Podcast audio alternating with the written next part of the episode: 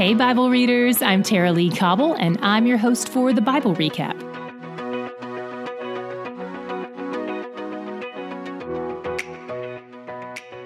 As Jesus gets closer and closer to his death, he takes the time to coach his followers on what it means to wait well, because they and the rest of the church will be waiting for his return for quite some time. We still are, in fact.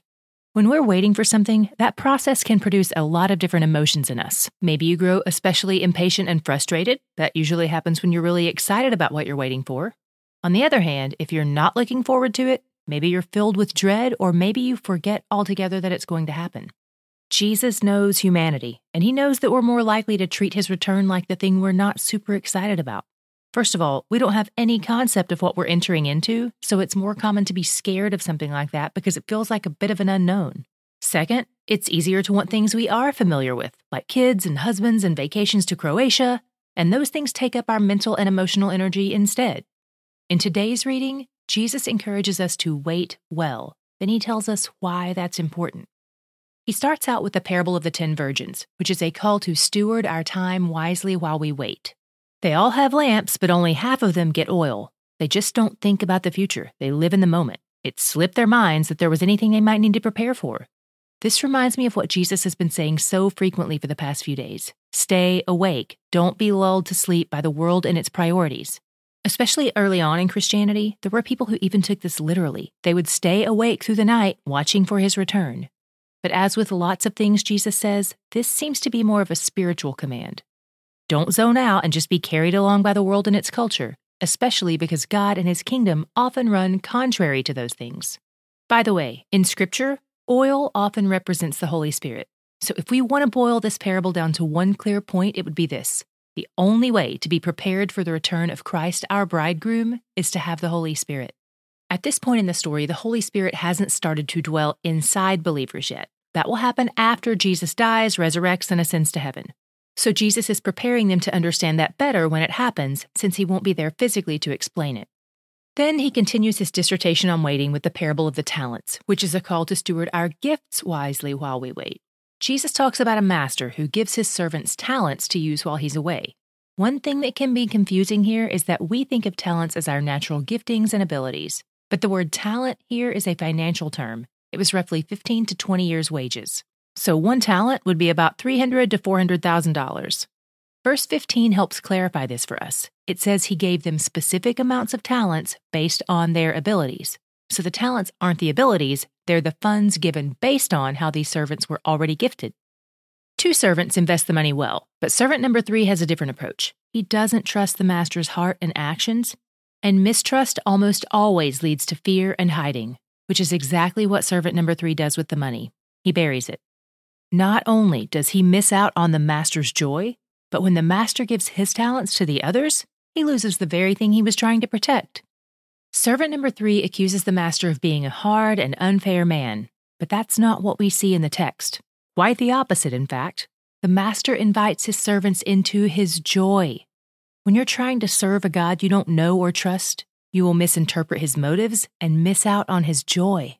Ultimately, we're responsible for how we use the time and money and gifts God has entrusted us with. The more we have, the more we're responsible for.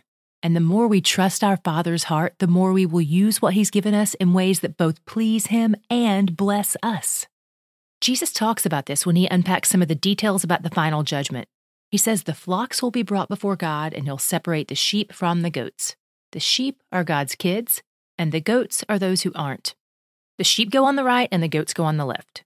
By the way, the Sanhedrin were a group of Jewish rulers who were sort of like America's Supreme Court, for lack of a better example. And I've heard that when they presided over a case, there was a scribe who sat on the right and a scribe who sat on the left. The scribe on the left would write convictions and punishments, and the scribe on the right would write acquittals and blessings. The side of favor is always the right side. I know those of you who are left handed probably hate some of this stuff. I'm sorry I can't change the story for you. All I can say is God loves you and made you just the way you are, and some of my favorite people are left handed. The goats go to the eternal fire prepared for the forces of darkness, including Satan and his angels. If the whole thing about Satan having angels is a new idea to you, here's a bit of info that might help. Angels are a type of being God created to be his messengers and assistants in the spirit realm. But just like mankind fell, some of the angels fell as well, at least a third of them. And of that third, the highest ranking angel was named Lucifer. We generally refer to him as Satan, but that's more of a title than a name. It means accuser. So the lead accuser and his fallen angels will be punished in eternal fire. Despite what you may see in the movies, Satan doesn't rule over hell. He's being punished there, just like the goats. And as for the sheep, we go into the kingdom of eternal life with God. In verse 34, Jesus gives us a really beautiful picture.